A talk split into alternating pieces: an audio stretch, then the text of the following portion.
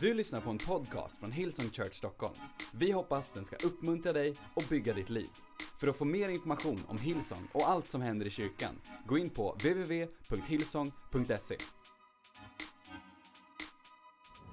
All right, well, um, jag, jag har nämnt de sista veckorna, har jag refererat till ett ställe i Första Mosebok kapitel 26. Är ni redo för lite gammaldags undervisning?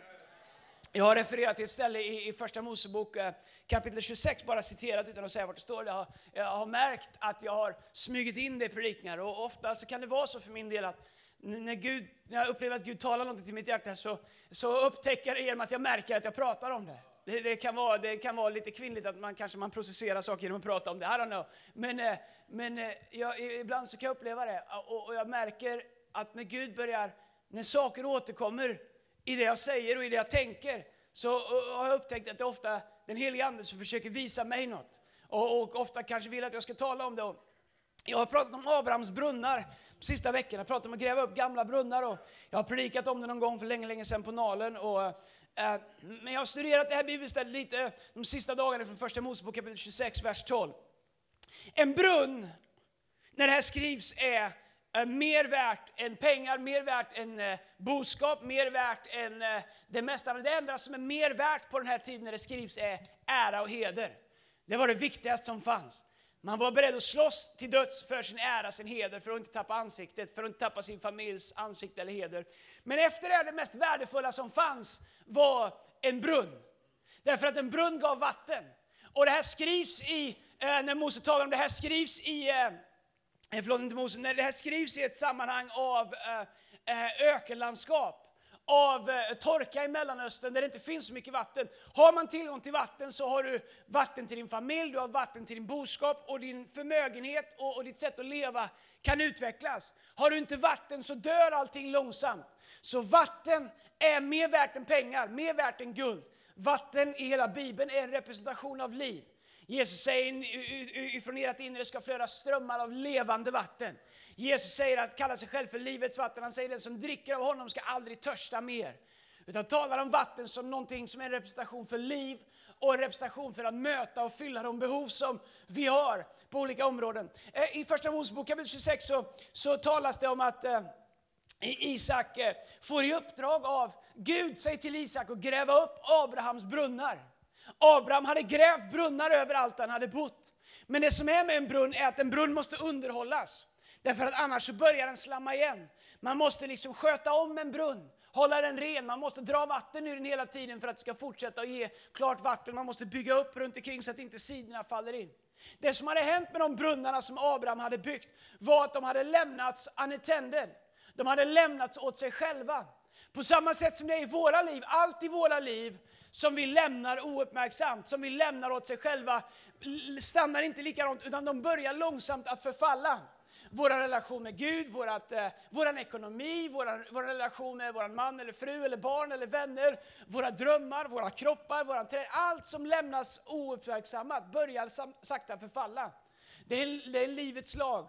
Och de här brunnarna har förfallit och slammat igen och, och just nu så ger de inte det livet som de har potential att ge.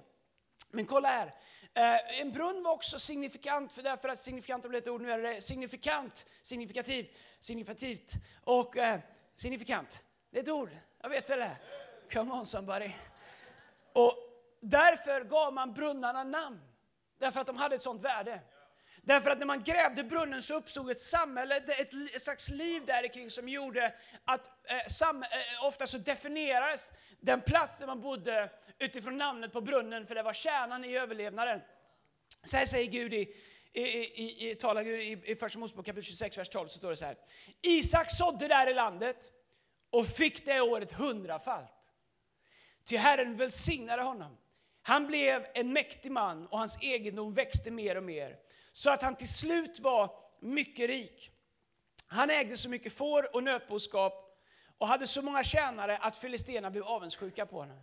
Det är någonting när Gud börjar välsigna dig, som skapar en avundsjuka. Alla brunnar som hans far tjänare hade grävt medan hans fader Abraham levde fyllde filisterna igen med jord. Alltså filisterna försökte bromsa Isaks välsignelse genom att gräva igen brunnarna genom att försöka täppa till det som gav liv. På samma sätt som det så ofta är vårat. Jag skulle, jag skulle säga att, att Gud ger liv till människor. Ändå har vi den här tysta dealen i vårt samhälle att vi, vi nämner inte Gud. Det är som att man har velat gräva igen de brunnarna som faktiskt har byggt det här landet på många sätt. Som har skapat mycket av den välfärden, som har skapat mycket av det som finns runt om.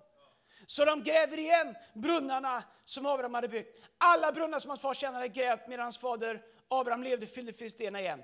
Abimelek sa det till Isak. Flytta bort ifrån oss. Du har blivit alldeles för mäktig för oss. Då flyttade Isak därifrån och slog sig ner i Gerars dalgång och bodde där. Lyssna du. Isak grävde på nytt upp de vattenbrunnar som hade grävts på hans faders Abrahams tid, men som filisterna hade fyllt igen efter Abrahams död. Och han gav dem samma namn som hans far hade givit dem. När Israels tjänare grävde i dalen fann de en källa med rinnande vatten. En annan översättning kallar det för levande vatten. Känner ni igen levande vatten? Kom tillbaka till Nya Testamentet när Jesus talar om sig själv. Kolla här, i The Amplified eh, uh, översättning, engelska eh, översättningen The Amplified så står det så här. Now Isaac's servant dug in the valley and found there a well of living spring water. Isak, han hade gjort allting rätt. Han var välsignad av Gud därför att han eh, lydde Gud, följde Guds principer. Du vet, att, att vara välsignad av Gud, det handlar inte om du kan leva ett 100% syndfritt liv. Även om det är en bra ambition, men ingen av oss klarar det. Inte jag, och om du gör det så borde du ha mitt jobb. För jag klarar det inte. Men det som bygger Guds välsignelse i våra liv är att vi förstår och bygger våra liv på Guds principer. Så Isak har byggt sitt liv så långt han kan och förstår på Guds principer och Gud välsignar honom så att hans skörd blir hundrafall. Så att människor runt omkring blir frustrerade av välsignade så att de jagar bort honom. Men när de jagar bort honom, ber honom flytta därifrån, så sitter han inte i bitterhet och tycker att livet är orättfärdigt. Utan han förstår, han återvänder till att gräva upp de brunnarna som hans förfäder, hans far Abraham hade grävt. Och han ger dem samma namn. Och vad händer när han gräver i de brunnarna? Att han går ifrån ett område, de tänkte om vi får bort Isak från brunnarna så kan vi täppa till hans välsignelse. Men det som händer när han får flytta, jag pratar inte om lokaler, jag pratar bara om Isak. Det som händer när han får flytta till ett annat ställe är att de upptäcker levande vatten på det nya stället. Så det som var menat som en motgång blir en grym välsignelse. Därför att när man följer Gud så uppstår alltid levande vatten på det ställe om man gräver det Gud säger att man ska gräva. Så många gånger i vår kyrka så har, vi, har det varit som att vi känner, men här är ju bra, nu kan vi inte vara här. Jag menar inte bara lokala, alla möjliga saker. Och så till olika omständigheter så har vi bytt, bytt plats. Och jag vet inte hur många gånger jag har stått där i kyrkan och funderat på, hur ska jag sälja den här gången att Gud leder oss vidare? men jag har insett att vi, har en så bra, vi är en så bra kyrka så jag behöver bara säga, hej, it's time to go. Och ni säger, where do we go? Och jag säger, I don't know. Och ni säger, well, let's go. Och så går vi och så, så gräver vi det Gud kallar oss och så hittar vi levande vatten. Därför att det handlar inte om oss, det handlar om vattnet. Och det handlar om Guds längtan att ge vatten till de som törstar. Så överallt dit Gud leder oss kommer det finnas vatten. Vi är inte beroende av att hålla fast i vattenbrunnar som alla andra. Vi är beroende av att följa Gud och gräva det Gud kallar oss att gräva. Därför dit han leder, det dit förser han. Om vi gör det Gud har kallat oss till att göra. Så Isak han hade gjort allt som han visste var rätt, men blir bortkörd. Han hamnar i en öken där det inte finns något vatten. Han kunde levt sitt liv i bitterhet och sagt, jag borde ha levt där. Jag borde ha fått det där. Det var mina brunnar. Min far hade grävt dem och ni har grävt igen dem. Jag borde jag var välsignad där. För Abraham, eller för Isak, han väljer inte bitterhet. Han väljer inte något utav det. Han, istället så väljer han helt annorlunda. Han väljer att säga, det spelar ingen roll vart jag går, för där jag går är Gud med mig. Jag är inte välsignad på en plats, jag är välsignad med Gud. Tillsammans med Gud, amen. Det är bättre att ha lite tillsammans med Gud, det är mer välsignat än att ha allting utan Gud. Därför att det är bara flyktigt, det kommer och det går. Bibeln säger att mänsklig trygghet och rikedom är som gräset. Här idag, borta imorgon.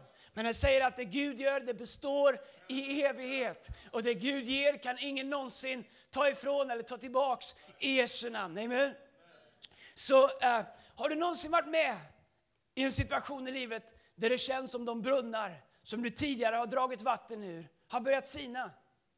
Har du någon gång kanske varit i en relation där du känner att vattnet börjar ta slut? Har du kanske varit, jobbat på ett jobb och, och det du trodde skulle vara din dröm, helt plötsligt så stryps vattnet och du hamnar någon annanstans? Har du varit med om att brunnar som tidigare gav liv, inte längre ger liv? Om att brunnar där du tidigare kunde hämta vatten och, vad nu vatten representerar för dig, helt plötsligt inte längre ger det vattnet det en gång gav. Det är så enkelt för oss att klamra oss fast vid någonting. Det är som att sitta på en häst som är död. Det spelar ingen roll hur du kammar den, hur många rosetter du knyter på den, hur hårt du piskar den. Du kan sitta på en död häst på sadeln och komma ihåg, jag kommer ihåg när, när Leopold sprang och piskade. Faktum är, en död häst det är en död häst. Det spelar ingen roll hur du gör. Och hur bra det kändes när han sprang. Du kan kalla den för vad du vill. Det enda man kan göra, det är att gräva ner den. Sorry alla hästälskare, men en död häst går inte att rida på. Men en del av oss, vi håller upp, vi klamrar oss fast vid någonting. Därför att vi lever på minnet av hur det var och vägrar se hur det är. Det är bättre att gå med Gud ut i det okända än att hålla fast i minnet av någon som, någonting som en gång var. Därför att det Gud är, där finns det vatten. Jag såg en debatt eh, om eh, kyrkans överlevnad. Ni vet att jag använder aldrig den här plattformen eller talarstolen, så inte heller idag, till någon form av politik. Jag tycker att det, det, det är inte min grej. Jag pratar om Jesus, det är min grej. Men jag, jag såg en, en, debatt om eh, kyrkans överlevnad. Och de hade bjudit in lite människor att debattera. Ingen av dem direkt representerar, represent, representerade väl kyrkan superväl, skulle jag vilja säga. Det var väl ingen som var inbjuden som höll på att bygga kyrka. Och, och, och det de kom fram till var att ska kyrkan ha en chans i framtiden så måste man anpassa sig till de tider man lever i. Man, man måste liksom se vilka delar av Bibeln som funkar idag. Man måste använda namn som, som, är, som är liksom, man måste tona ner vissa saker som inte är kompatibelt med 2016. Och det man egentligen säger är att vi borde ta den här bo, boken och klippa och klistra så att det som finns kvar är det som på något sätt skulle kunna vara attraktivt om man landar i Gud är kärlek. Ja, men vet du vad? Det är han. Men vet du, kärleken ställer ibland krav. Jag älskar min fru, men det kommer med krav på att jag väljer bort alla andra på att jag är trogen henne, på att jag hedrar henne. Kärleken är, är så mycket mer. Och, och, och, jag tänkte, är det verkligen så att vi ska ta allting som Gud har sagt, allt det fantastiska, inte alla de här sakerna som människor har gjort i Guds namn, men det som är sanningen. Är det så att vi ska liksom låtsas att det inte finns? Eller är det så att det är dags att gräva upp brunnarna och ge dem samma namn som de hade från början. Men hjälpa människor att förstå att i den sanningen som inte är hård så finns det vatten, så finns det liv som vi längtar efter. Det är som att säga till människor, vet du vad? Vi, vi, vi vet om massa brunnar, men vi säger inte dem. Därför att vi vill inte att någon ska missförstå. Så medan hela världen går och törstar efter kärlek, Medan hela världen går och törstar efter mening, medan hela världen går och törstar efter någonting som är mer, så säger jag hej, låt oss inte prata om de här brunnarna, de är inte kompatibla med 2016. Typ att förneka sig själv och älska sin nästa som sig själv, vända andra kinden till om någon ber dig gå en mil, gå två mil. Låt oss inte prata om det som väcker anstöt, utan vi vet vad vi skulle göra då? Då skulle vi säga, vi vet om massa brunnar som har det vatten du längtar efter, men vi vill inte att du ska missförstå, så vi säger ingenting. Tvärtom så tror jag att vår kallelse för vår kyrka är att gräva upp gamla brunnar så att de kan börja ge liv till människor som törstar igen och ge det människor längtar efter. Come on, jag predikar mycket bättre än vad ni applåderar.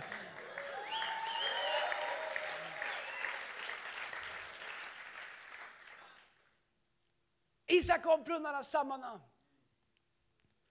Många vill ersätta det Gud har sagt med mer anpassade ord. Men jag vill hålla fast i Guds löften. Därför att han säger att det han har sagt, det kommer han att fullborda. Men han kommer inte fullborda det han inte har sagt. Det är inte upp till oss att ändra Guds ord så som, uh, så som vi vill. Malaki kapitel 3, vers 6 i den engelska översättningen så står det så här. For I am the Lord, I do not change. Och det ska vi vara glada för. Det betyder inte att han är en seg trägubbe som, som jag, jag förändras inte. Det vi ska vara glada för är att han inte förändras. Han säger med evig kärlek har jag älskat dig. Därför låter jag min nåd förbliva över dig. Och när jag felar, när jag syndar så säger han I am the Lord, I do not change. Med evig kärlek har jag älskat dig. Därför låter jag min nåd förbliva över dig. Och jag tar emot den kärleken, så kämpar jag, så försöker jag, så faller jag och tänker jag Gud kan inte älska mig längre. Så säger han I am the Lord, I do not change. Med evig kärlek har jag älskat dig, därför låter jag min nåd förbliva över dig. Du förstår, skulle vi börja förändra Gud så är det så mycket som förändras som skulle göra att ingenting finns kvar. Gud är densamma. Hans löften är de samma. Och Guds kallelse till oss som kyrka, inte bara Hillsong utan Kristi kropp, är densamma. Isak grävde upp brunnarna som återigen började ge liv till folket. Och han gav dem samma namn som de hade haft, som en påminnelse om att det Gud hade sagt en gång, det är fortfarande livgivande för alla människor. Våran stad är full av människor som lever uttorkade. Fina människor, bra människor, som lever uttorkade. Som inte ens vet om att det finns brunnar att hämta vatten i. Hillsong, vad är det vi gör? Vad är vårt uppdrag?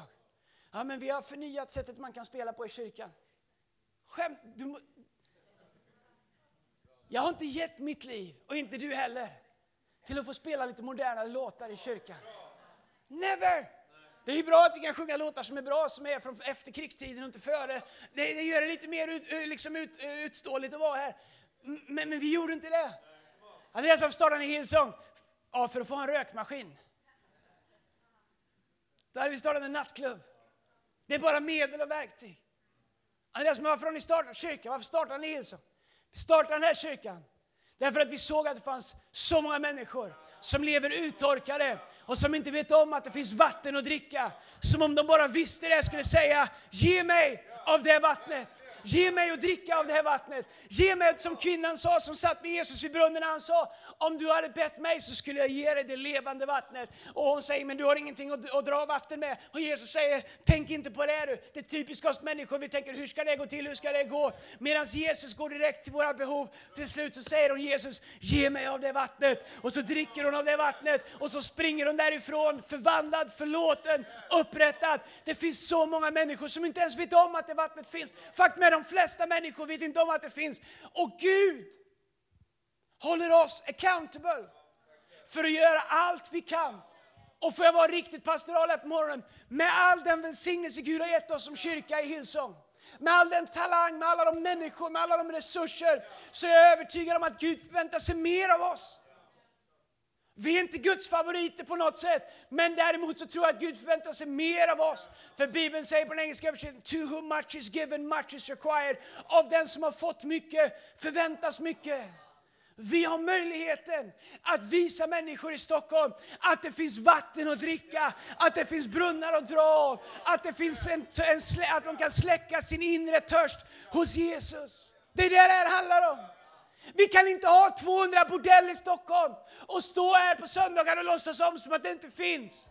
Våra uppsträckta händer mot Gud måste bli utsträckta händer mot de minsta i samhället. Det måste bli personligt. Och inte förrän vi blir tillräckligt, pisto, sorry, tillräckligt eh, irriterade på att det finns 200 bordeller i Stockholm. Och vi känner att vi kan inte leva med att det är så, vi måste göra någonting.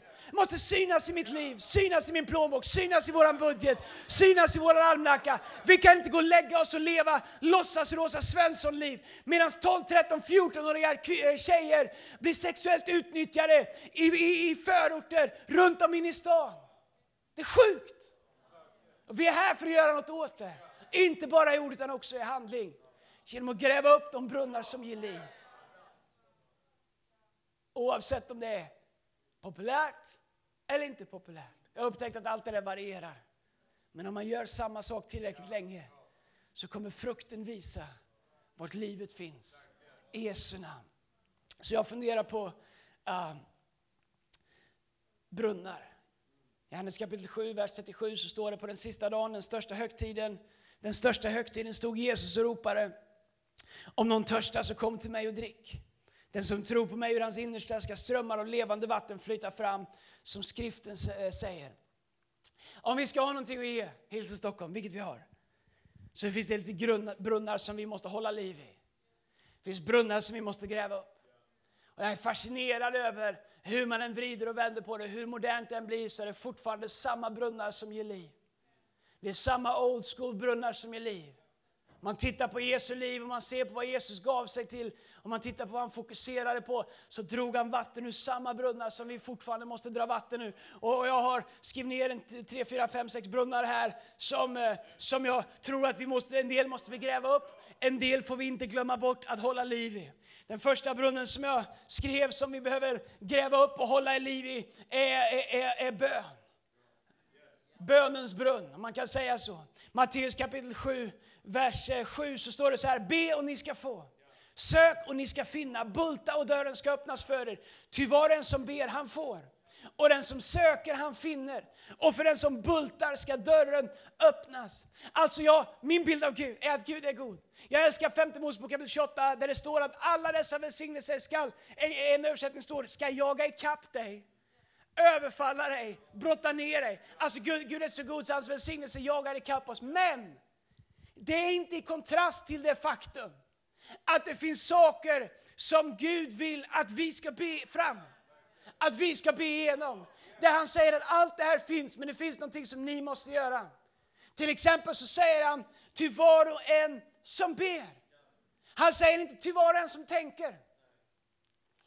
Uh, om du har varit i kyrkan länge så kanske du vet att det finns ett uttryck som heter suckar. Och det är fint, det, det sa man ofta om ber. Jag, jag suckar för dig. Eh, och det är fint, jag har ingenting emot det. Men, men, men det finns något, vi har, ibland är det så att kärt barn tar många namn. Det finns många saker vi säger eh, för att be. Men vet du vad? Att be, det är att be. Och du kan be hur du vill, du behöver inte be med hög röst, du kan tänka, du kan göra vad du vill. Men Bibeln säger att Gud svarar på bön. Den som ber han får. Vad är det du får? Det du ber om. Alltså vi kan inte säga Gud kan du göra en skillnad för de här alla utsatta tjejerna i vår stad. Yes, säger Gud, jag behöver bara någon som börjar be om det. Jag behöver någon som börjar ropa till mig och börjar be om att, så att våra böner skapar aktivitet i det osynliga. Du kanske tänker att när du ber att det är bara du som lättar ditt hjärta från Gud. Nej, nej, nej, nej, nej, nej. Du måste förstå vad bön är. När du ber och förstår vad böner är, du förstår den access, det tillträde som du har i bönen. Bibeln säger var, ni än, var än ni ber om i mitt namn ska ni få. Så det som händer när du säger i Jesu Kristi namn så ber jag. Spelar ingen roll om du, om du ber med, med en liten röst eller stor röst. Det handlar bara om du förstår vad du gör och tror på han du ber till. Och det, det, kraften är inte i min bön, kraften är i det namnet jag ber i. Och min förståelse av kraften i det namnet. Så när jag säger i Jesu namn, jag ber dig Gud att du skulle göra det som händer. Är Gud säger Wow, wow, wow, wow, wow! Pausar upp allihopa, lägg ner vad ni håller på med. Det är någon som har aktiverat himlens system. Det är någon som gör anspråk på det vi har sagt. Okej, okay, nu måste vi mobilisera oss. Gabriel, du tar den bönen. Mikael, du tar den bönen. Ni fem änglar, ni åker dit. Ni tio änglar, ni åker dit. Och ni alla hundra änglar, ni slår er ring kring Vasateatern på söndag förmiddag. Därför att där har jag hört att de lyfter upp mitt namn. Och dit kommer en massa människor med massa behov. Så heliga Ande, gör er redo, ta med allt vad, vad, vad, min kropp behöver. Så när vi lyfter upp hans namn klockan 10 på morgonen så säger Jesus, heligande, ditt jobb är att ta med dig allt ifrån mig som människor kan behöva. Han säger, där kommer Pettersson, han behöver frid. Där kommer Johansson, de behöver hopp. Där kommer, eh, där kommer Ahmed, han behöver ljus på sin stig. Där kommer eh, paret, eh, vad det nu kan heta, de behöver ett upprättande äktenskap. Så det som händer när vi börjar be, börjar lovsjunga, är att det sker en aktivitet i himlen. Och helt plötsligt plötsligt så börjar den himmelska aktiviteten träffa våra liv. Alltså du måste förstå vad bön är. Bön är kommandoord från oss där vi ber i Jesu namn. Det är som att blåsa ut. Okej, okay. i... Men jag skulle... Men... Uh, i...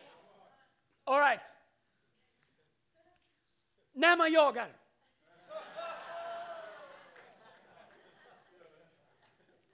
Så kan det finnas en herre i knickers som har en trumpet med sig, så här horn. Som blåser när man får börja skjuta och blåser när man inte får skjuta. När han blåser den trumpeten, då vet man, då är det bara att ladda bössan. Och för då får man skjuta. När du ber så är det som att blåsa i en sån trumpet. Det du vet och det, du, det, det, det som händer är att helt plötsligt så är det fritt fram för hela himlen och börjar aktivera sig in i ditt liv.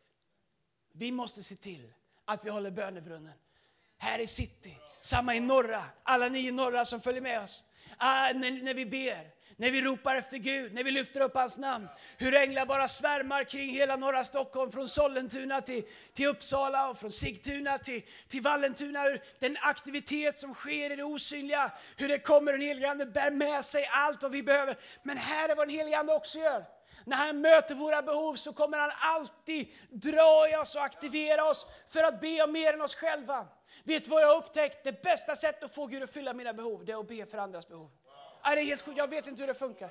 Det är inte fel att gå till Gud och säga, Gud du vet att jag behöver det här. Bibeln säger att Gud vet det redan innan vi behöver. Men det jag upptäckte, om du verkligen vill se dina behov fyllda snabbt, börja be för andra människors behov istället. Det är någonting med det som bara händer i våra liv. När, när vårt fokus lyfts från liksom, Gud du vet att jag behöver, Gud du vet att jag behöver. Vilket han vet. Och det är okej. Okay. Men när vi lyfter vår blick och börjar med att säga Jesus, jag vet vem du är. Och Gud jag, vill, Gud, jag vill berätta för dig vad jag har människor som behöver saker här. Gud, jag vill lyfta upp Jesu namn inför dig. Stina, Pelle, Putte, Ahmed, Mohammed, alla som vi har i våra närhet. Gud, du vet vad de behöver. Gud, du vet hur de kämpar. Gud, du vet att de behöver ett helande. Du vet Andreas som ligger här på thoraxavdelningen. Herre, du vet att du kan göra ett mirakel. Och jag vet att dina änglar är där just nu. Och jag vet att du är mäktig. Helt plötsligt när vi börjar be, det som händer nummer ett är att vi flyttar fokus från oss själva. Bara det i sig kan vara hälsosamt. Korta stunder i alla fall kan du prova. I know, I know, 2016, inte prata om, den som vill följa med ska på sitt kors förneka sig själv. Men det är en message. Vet du, det finns en frihet i att bli fri från sina egna behov. Från ibland fångenskapen i sin hjärna av de behov man har, som ibland bara hänger framför oss som en bioduk och spelar. Genom att lyfta våra blick och börja lyfta upp andra människors behov. I det hittar vi ofta vår egen frihet. Ibland det som hjälper oss att hitta perspektiv, det är att se vad andra människor går igenom. För ibland när vi har gått i vår egen värld så tänker vi att det kan inte finnas något som har det värre än mig. Det kan inte finnas något som har gått igenom något sådär svårt någonsin. När vi lyfter vår blick och börjar be för andra människor, lyfta upp dem inför Gud, så upptäcker vi att saker och ting hamnar i perspektiv. Helt plötsligt får vi tro för att om Gud gör det i deras liv kan han göra det i mitt liv. Bön är katalysatorn till allt det som Gud vill göra. Jag är övertygad om att Gud sitter och väntar på att få göra saker och ting. Men det finns andliga ordningar där Gud väntar på att någon ska be om det. Det är som när Jesus är ute och går eller det kommer en kvinna och tar i hans hörntofs, kvinnan med blödarsjuka med blodcancer, tar i hans hörntofs, alla är där och trängs på honom och han vänder sig om och säger, vem rörde vid mig? Och där säger Jesus, du är knäpp, alla rör vid dig. De sa inte du är knäpp, det, det är min fria tolkning, men, men de tänkte det. Men de säger Jesus, alla rör vid. Men jag säger, nej, nej, nej, jag kände att det var någon som rörde vid mig. Därför att kraft gick ut. Vad var det som hände? Kvinnan gjorde anspråk på vem Jesus var. Hon tog ut av löftet när hon tog Jesus med, med målet att ta emot helande. Det är en sak att be, alltså bara nudda Jesus, bara vara runt honom, det är fine. Det är en annan sak att be att, att gå till Jesus och, och verkligen göra anspråk på hans löften. Jesus, du säger i ditt ord att du har lovat att när vi börjar förstå vad Gud har sagt, och Gud väntar på att vi ska göra anspråk på det som han har lovat. Han väntar på att få aktivera det han har sagt, men han väntar ofta på att någon ska be om det. Att någon ska säga, hej, be så ska ni få. Vem ber för de förlorade? Vem ber för de sjuka? Varför sker inte mer helande? Därför att vi ber inte för mer helande. Gud letar efter vanliga människors munnar, vanliga människors hjärtan, vanliga människors händer som han kan använda för att göra ovanliga saker. Gud är en ytterst övernaturlig Gud som använder ytterst naturliga människor för att göra det bara han kan göra. Den andra brunnen vi behöver gräva upp är det övernaturliga och som vi alltid måste ha mitt ibland oss. Hur moderna vi än är som kyrka så är vi en kyrka som tror på det övernaturliga. Vi tror att Gud är mäktig att göra vad han vill. Vi tror att Gud helar sjuka. Vi tror att Gud kan göra mirakler. Jag tror att Gud kan väcka upp döda. Jag har inte sett det så ofta, eller rättare sagt aldrig. Men varför tror jag det? Därför att jag har sett att han har gjort det och Bibeln säger det. Det är inte liksom kanske det viktigaste vi har att göra, gå runt och väcka upp döda. Men jag lovar dig att vi är en kyrka som tror att Gud kan göra allt vad han säger att han kan göra. Andreas säger, kan du förklara allting? No! Jag är inte Gud. Men jag har valt att tro att Gud är den han säger att han är. Därför så förväntar vi oss långt mycket mer. Vi gör allt vi kan, men vår förväntan är så långt mycket mer än det vi tror att vi kan göra själva. Därför att vi tror att när vi gör det vi kan i det naturliga, så kommer Gud som är mäktig att göra det som är över det naturliga, nämligen det övernaturliga. Och du kan leva och förvänta dig det, om den brunnen är levande. I Johannes kapitel 14, vers 13 så står det, vad ni än ber om i mitt namn, skall jag göra för att Fadern ska bli förhärligad i Sonen. Om ni ber om något i mitt namn skall jag göra det. Lyssna, låt oss inte förminska Gud till våra omständigheter eller våra erfarenheter.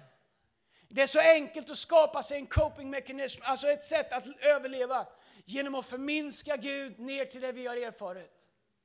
Ja, jag trodde att Gud var helande men jag blev inte helad så jag har nedgraderat Gud så att jag orkar leva med det faktum att jag inte blev helad. Vet du, jag har massa saker. Jag har en hel toarulle full med frågor till Gud snart. Det jag inte fattar hur Gud tänker. Det jag inte tycker att han svarar. Det jag inte förstår. Och varenda dag, varenda vecka, varenda budskap jag predikar så ställs jag inför gapet mellan det jag förstår och mellan det jag kan ut, utröna att Gud är. Och varje gång måste jag välja att det inte är mina erfarenheter som definierar vem Gud är. Utan jag begär utav Gud att han ska låta mina erfarenheter över tid få förnimma och upptäcka vem Gud verkligen är. Vi är en Gud som säger Gud du får vara vem du vill, det är upp till dig att definiera dig själv. Det du har sagt det är du. Du är mäktig att göra det du har lovat, du är mäktig att fullborda det du har startat. Den du säger att du är, det är den du är.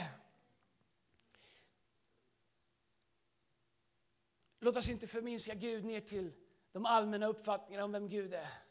Låt Gud vara den han är. Jag är inte ens säker på att Gud måste bli förstådd. Jag är inte ens säker på att Gud känner att han måste bli förstådd av alla. Jag tror inte ens han är så nervös att han sitter och får hålla i sig tronen om inte alla förstår honom. Jag tror han har suttit rätt säkert där. Hur länge då? Ja, alltid. Om du tycker att, att du är lika stor som Gud, fundera på det här. Gud har alltid funnits. Räkna på det och kom hem, kom tillbaka sen. Det är inte så att Gud behöver vår bekräftelse. Men när vi förminskar Gud så tar vi udden av vad han är mäktig att göra i våra liv.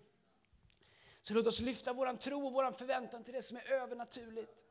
Hebreerbrevet säger i 13.8 Jesus Kristus är densamma igår, idag och i evighet. Och jag skulle vilja utmana oss som kyrka att, att varför inte bestämma oss för i våra connect-grupper, i vår vardag, att ännu mer ta chansen att be för människor. Jag skulle vilja att på ett värdigt sätt och på ett naturligt sätt, inte något freakigt liksom amerikansk tv-evangelist liksom, eh, sätt, utan på ett naturligt sätt. Varför inte när människor säger du, jag mår inte bra idag, eller jag har ont här, eller jag går igenom det här. Varför inte bara säga du, skulle inte jag kunna få be för dig?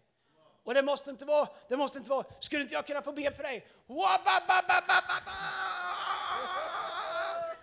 Ska vi fortsätta jobba tillsammans här nu? Du måste inte bli ett freak. Vi behöver liksom inte the Muppet Show. Tänk vilken kraft det finns i att säga, du skulle inte jag kunna få be för dig? Jesus, jag tackar att du älskar Simon. Att du har en plan för honom. Att du kan göra allt vad han behöver. Att du är på hans sida. Välsigna honom i Jesu namn. Amen. Tänk om det var vår, vår första resort.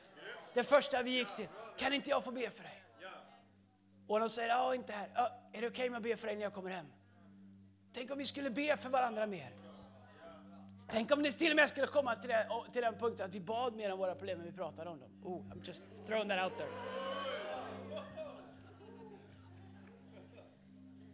Men det finns en kraft. Jesus säger att vi ska lägga händerna på de sjuka och de ska bli friska. Vet att dina händer är fulla av kraft, inte din kraft, hans kraft. Han behöver bara en point of contact. Någon som är villig att ta ett steg i tro och säga, vet du vad? Jag känner någon som kan göra en skillnad i ditt liv. Jag känner någon som kan röra vid dig. I Jesu namn. Den tredje brunnen som vi skulle behöva gräva upp är vårt personliga vittnesbörd. Du visste vilken kraft det finns i de flesta människor. De behöver inte höra dina tio bästa argument i Bibeln varför Jesus finns. De flesta skulle det göra en livsavgörande skillnad med din personliga berättelse. Med dina segrar och dina förluster. Med dina vinster och dina utmaningar. Få höra din berättelse om Guds trofasthet i ditt liv. Bibeln säger att vi övervinner den här världen genom Lammets blod och vårt personliga vittnesbörd. Jag undrar om det är så att vi ibland har tappat bort kraften, om den brunnen har börjat slamma igen om vårt personliga vittnesbörd. Och ibland när människor vill argumentera med Gud, men jag säger, vet du vad, I don't know, jag har inte alla svar, men låt mig berätta vad han har gjort för mig. Låt mig berätta om när jag var ung, låt mig berätta om när jag var vilsen, låt mig berätta om när jag var orolig, låt mig berätta om min dotter, låt mig berätta om mina rädslor, låt mig berätta om för tre månader sedan när jag var, låt mig berätta om när jag fick beskedet, låt mig berätta om, jag vet inte allt, jag förstår inte allt, men låt mig berätta om vad han har gjort för mig. Ditt personliga vittnesbörd är det starkaste som finns. Och vet du vad, varje gång vi håller inne vårt vittnesbörd, när vi skulle kunna dela det till någon, så är det som att vi täpper igen brunnen. Då är det som att vi gräver igen brunnen. Gräv inte igen brunnen av ditt personliga vittnesbörd, utan ge det till dem som behöver det. För så många människor som behöver höra vad Gud har gjort. Inte ett föredrag, inga proklamationer, inga flaggor och chaufförer, utan vad Gud har gjort i ditt liv. Lärjungarna sa, vi kan inte tiga med vad vi har sett och hört. De rådande i staden tog in alla lärjungarna efter Jesus hade åkt tillbaka och lärjungarna hade börjat sätta igång sin cirkus de hade där, vilket var fenomenal. Och så tog de in lärjungarna och sa, nu måste ni vara tysta, ni kan inte hålla på så här, ni kan inte springa runt och berätta om allting, ni, ni, ni liksom rör till ordningen här. Lärjungarna sa, vet du vad, vi kan inte tiga med vad vi har sett och hört. De sa inte, vi kan inte tiga med och proklamera de tio Guds budorden. Framförallt inte det där med att du ska inte stjäla, eller begå äktenskapsbrott, eller ljuga, eller, du får inte, eller eh, ha lust till en annan kvinna. Har du gjort det för någon förresten, sista veckan? Ja, då får du omvända dig. Men inte det de sa. Jag sa, vi kan inte tiga med vad vi har sett och hört. Vad hade de sett? Hur Jesus upprättade en prostituerad. Han gick hem till en skatteindrivare. Hur han gav värde till dem som inget hade. Hur han förlät dem som var oförlåtbara. Hur han reste upp dem som var döda. Hur han stannade till hos en sjuk hur han pausade hela, allt sitt arbete för att se en blind man rakt in i ögonen tills den fick sin syn tillbaks. De säger, vet du vad? Vi kan inte tiga om vad han har sett och hört. Petrus säger, vet du vad? Jag kan inte sluta berätta om när jag förnekade Jesus, när jag svek honom, när jag var på min lägsta punkt i livet och trodde att Jesus var arg på mig, så mötte jag de två mest kärleksfulla ögonen jag någonsin har sett. Och han tittade på mig och han sa, Petrus, frid vare med, mig, med dig. Och sen så gav han mig en ny chans. Jag vet inte vad ni säger, säger Petrus, men jag kan inte vara tyst om det. Jag måste få berätta berätta om hans godhet, jag måste få berätta om hans kärlek. Det är där lärjungarna säger, vi kan inte tiga med vad vi har sett och hört. Men grejen är så här att vi har så enkelt för att tro att det världen behöver är så mycket mer än vad jag har. Det människor i din närhet behöver är exakt vad du har. Inget färdigpaketerat liksom, paket med alla svar. Utan det enkla personliga vittnesbördet om vad Gud har gjort i ditt liv. Som är så starkt, som är så värdefullt. Som kan bli till sån inspiration och sån tro för människor. Min bön är att vår kyrka skulle bubbla av massa små och stora personliga vittnesbörd. Att vi inte skulle dras in i debatter och argumentationer och olika saker utan säga hej, I don't know, men låt mig berätta vad Gud har gjort för mig. Och men Andreas, hur var det nu? Var Jesus, var han verkligen död när han gick till tredje dagen? Hur var det? I don't know, men låt mig berätta vad han har gjort i mitt liv. Andreas, hur är det nu? Varför blev inte den sjuk? Varför inte blev den hel? I don't know, men låt mig berätta när jag bad till Gud och vad han gjorde för mig ditt personliga vittnesbörd i kärlek och medlidande och, och ödmjukhet. Det är det, det, det är det vassaste vapen som du har. I, I Johannes kapitel 9 så står alla människor och bråkar om, om en ung pojke som Jesus hade helat. Fariséerna försöker förhöra eh, föräldrarna, var han verkligen hel? Kunde han inte se lite? Alla bråkar om hur helandet hade gått till. Till slut kommer de till pojkarna och säger, I don't know. Det enda jag vet är, jag var blind, men nu kan jag se. Go figure. Det går inte att argumentera med vad du har upplevt. Okej, okay. i Jesu namn. Sista brunnen som vi behöver gräva upp, kanske den viktigaste. Det är en brunn av uppoffringar. Och, och, och, och eh, det är kanske den brunnen som, fick, eh, som är liksom minst modern. För jag menar, vem vill inte ha helande och vem vill inte be lite? Men det finns en brunn av uppoffringar som aldrig får sina i våra liv eller i Guds rike. Jag vigde, hade förmånen att viga Jonathan och Julia eh, Svärd blev de. Julia Alvgard, var låtsasledare. Jonathan som jobbar på stage här i, i Maria kyrka i Sigtuna igår var det, igår var det. Och jag tänker när jag står här inne vilken tid det måste ha tagit att bygga den här kyrkan.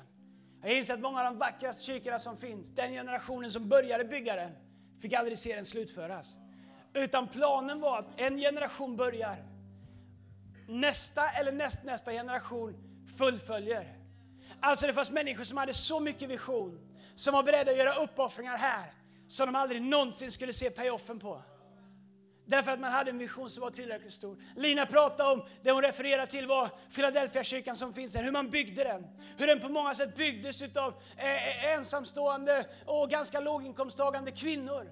Hur man i många år bestämde sig för att istället för att, gå eh, på mina skor till kyrkan så bar man dem i sin hand. Och innanför dörren så stod ett stort fat med vatten i början på 30-talet. Och där man kunde tvätta sina fötter för att de var smutsiga, för att man skulle slita mindre på skorna. För att på så sätt kunna vara med och bygga kyrkan mer och kunna vara med och ge mer.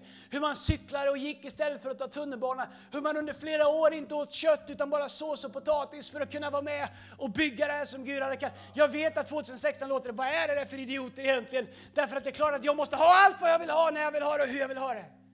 Men tänk om det är så att Gud ber av oss att det skulle finnas en brunn i våra liv av uppoffringar, det vi inte ens ser. Därför att jag vet att om jag säger hej om du sår ska du få 30, 60, 100 för fallt. Allihopa känner yes! Men tänk om jag skulle säga hej Gud vill kalla oss att göra uppoffringar som vi aldrig ens kommer få se frukten av, som handlar om en helt annan generation. Jag drömmer om en kyrka här i Stockholm. Jag drömmer om en plats här i Stockholm som är så stor att den inte går att ignorera som är så välkänd för sin villkorslösa kärlek att människor flockas dit ifrån omöjliga situationer. Där människors människovärde hålls så högt att människor vet att om jag bara kan komma dit oavsett vart jag är i livet så är det som att kliva in i en hiss där jag lyfts upp i ett högre perspektiv.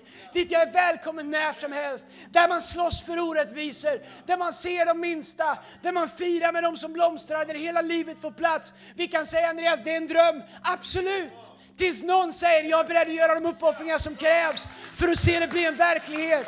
Allt vad Gud kommer bygga, allt vad Gud kommer bygga här i Stockholm kommer han vilja använda dig och mig till. Och andra kristna givetvis, men nu är vi här idag. Allt vad Gud kommer vilja bygga i Storstockholm, ute i norra, här i city och allt annat som Gud har kallat oss till att starta framöver. Kom på Heart and Soul. Allt som Gud har kallat oss till kommer han säga, okej, okay, vem kan jag sända, vem vill jag gå? Yes, jag skulle också vilja säga Gud att ni får egen lokal. Vilkas plånböcker får jag använda? Andreas, sa du precis plånböcker? Ja, jag sa precis plånböcker. Därför att det är därifrån saker kommer som man köper saker med. Men kan inte Gud komma med en ängel? Jag har hört att det finns gold dust. Jag har hört att det finns saker och ting. Well, om du hittar guld så kom hit med det. Jag har aldrig sett något. Men det kanske finns där du är. Hela historien av allt stort som Gud gör börjar med att det fanns några människor som säger, vet du vad Gud, om du kan använda mig, då är jag villig och du kan använda mig, då är jag tillgänglig. Jag undrar, när, ja, eller så här är det, när det vi längtar efter börjar driva oss tillräckligt mycket för att göra de uppoffringar som krävs, då finns det ingenting på den här jorden som kan stoppa Guds löften och Guds plan för Guds rike och hans kärlek till våran stad. Det bästa är att Gud välsignar oss i processen, men jag vill inte ens prata om Guds välsignelse, därför att det finns en uppoffring som inte handlar om vad payoffen är som bara handlar om vad Gud blir mäktig att göra i andra människors liv. Som när Jesus säger att han inte räknar sin tillvaro i himlen som segerbyte, utan utger sig själv och kommer ner hit och antar en tjänares gestalt. Vad var hans payoff? Korset. Vad är våran payoff? Evigt liv, förlåtelse, upprättelse, frihet. Han fick ingen stor payoff. Vad är du och jag villiga att göra för en generation de sista åren i Sverige. Varje generation får börja från början. Alla får börja med tomma händer. Därför att de kristna som tänkte längre fram, som var beredda att göra någonting för nästa generation, håller på att ta slut. Hade det inte varit att det funnits generationer innan oss som hade tänkt längre än sig själva så hade kristendomen inte ens funnits. Kyrkan hade inte funnits. Låt oss vara den generationen som gör en skillnad. Tänk om vi skulle vara den kyrkan som säger, vet du vad Gud? Du får använda mig. Du får använda min välsignelse, du får använda allt du har gett in i mitt liv. Jag letar inte efter vad min return blir, utan jag letar efter vad den långsiktiga vinningen för ditt rike kan bli. Vet du vad som händer? Då kommer du bli en kanal för Gud. Och där Gud ser att det finns en kanal från honom till andra människor, den kanalen kommer börja bli stor. Det innebär att ditt liv kommer börja fyllas på av välsignelse som även bygger ditt liv. Därför Gud ser att ditt liv är ingen reservoar där saker och ting stannar som han ger. Utan ditt liv blir en kanal som ger vidare allt som han ger. Och Gud säger allt jag skickar ner i den här kanalen verkar komma till andra människor. Och Gud är inte dum, då inser han att ju mer jag skickar, ju mer kan han beröra andra människor genom ditt liv. Om du vill se Guds storhet i ditt liv, om du vill se hans löften, hans välsignelser, bestäm dig för att gräva upp uppoffringens brunn i ditt liv. Bestäm dig för att bli, och jag pratar inte bara om ekonomi, jag pratar om förlåtelse, jag pratar om kärlek, jag pratar om din människosyn, jag pratar om hur du, din kalender, din tid, din emotionella energi, allt som du har. Bli en givare. Inte för att få, men bara för att du älskar att ge. För att du älskar vad Gud kan göra genom ditt givande. Ingenting av värde kommer utan kostnad. Om vi tror att vi ska förändra Stockholm, om vi tror att vi ska utrota människohandeln i Stockholm utan att det kostar oss någonting, så drömmer vi. Det kommer kosta oss någonting. Frågan är bara om vi är beredda att komma till en plats där vi säger, vet du vad? Min absoluta bekvämlighet kan få downsiza lite grann så att kanske vi kan gå från 200 bordell här i Stockholm till 100 bordell. Vilket skulle innebära att kanske 2000 unga tonårstjejer skulle få uppleva frihet istället för förbannelse. Det kommer alltid kosta oss någonting. Frågan är bara om vi har det i oss att säga Gud, jag är beredd att lägga saker på ditt altare. Varför fick Isak, eh, förlåt, varför kunde Abraham bli välsignad och gräva brunnar? Därför att han var beredd att lägga Isak på altaret. Och nu är inte bara Abraham välsignad, nu är också Isak välsignad hundrafalt. Isak lever i den välsignelse som Abraham skapade när han var villig att lägga löftet på offeraltaret. Därför att han hade framför sina ögon att följa och tjäna Gud är det viktigaste av allting. Det är det som är målet, det är det som är payoffen. Därför säger Paulus, nu lever inte längre jag, utan Kristus lever i mig. Vi är här för att göra revolution, men vi måste också inse att vi är de som Gud vill använda. Vi kommer till Art for the House, vilket den här predikan inte ens handlar om. Så ibland så känner jag så här, vet du vad, det handlar inte om vad vi samlar in till. Därför att för mig och Lina så handlar det inte om vad vi ger till, det handlar om att vi ger. Att vi får ge. Gud får göra vad han vill, hur han vill. Mitt jobb är att be och ge och arbeta. Det är vårt uppdrag, att be och ge och arbeta. Och jag skulle vilja uppmuntra alla utav oss att gräva upp bönens brunn. Att gräva upp bönen av det övernaturliga, att förvänta dig Guds övernaturliga i ditt liv. Att gräva upp vittne, personliga vittnesbördens brunn i ditt liv. Men också gräva upp uppoffringarnas brunn. Kanske är det länge sedan du sa Gud, Gud använd mig. När senast fick Gud tala till dig om att göra någonting? Eh, man brukar säga på engelska eh, att, att doing it scared. Att tro är att göra dig rädd. När senast gjorde du någonting i tro som sa Gud om inte du är med det här då vet jag inte hur det går. Det är nyttigt att, att liksom kalibrera sin själ ibland och säga min förtröstan är på Gud, inte på det jag håller i mina händer. Det bästa sättet att vara fri och se till att det man har inte äger en, det är att ge bort det med jämna mellanrum. Det är att se till att det är en gåva. En öppen hand kan både ge och få, en stängd hand kan vare sig ge eller ta emot. Jesus är en givare, våra DNA är att ge. Till så älskade Gud den här världen att han gav den sin enda son. Men skulle kunna Gud kunna göra i våran stad? Hur mycket som helst, eller hur? Hur mycket som helst. Ska vi stå upp tillsammans? Ska jag be en bön? Lovsångsteamet kan komma fram.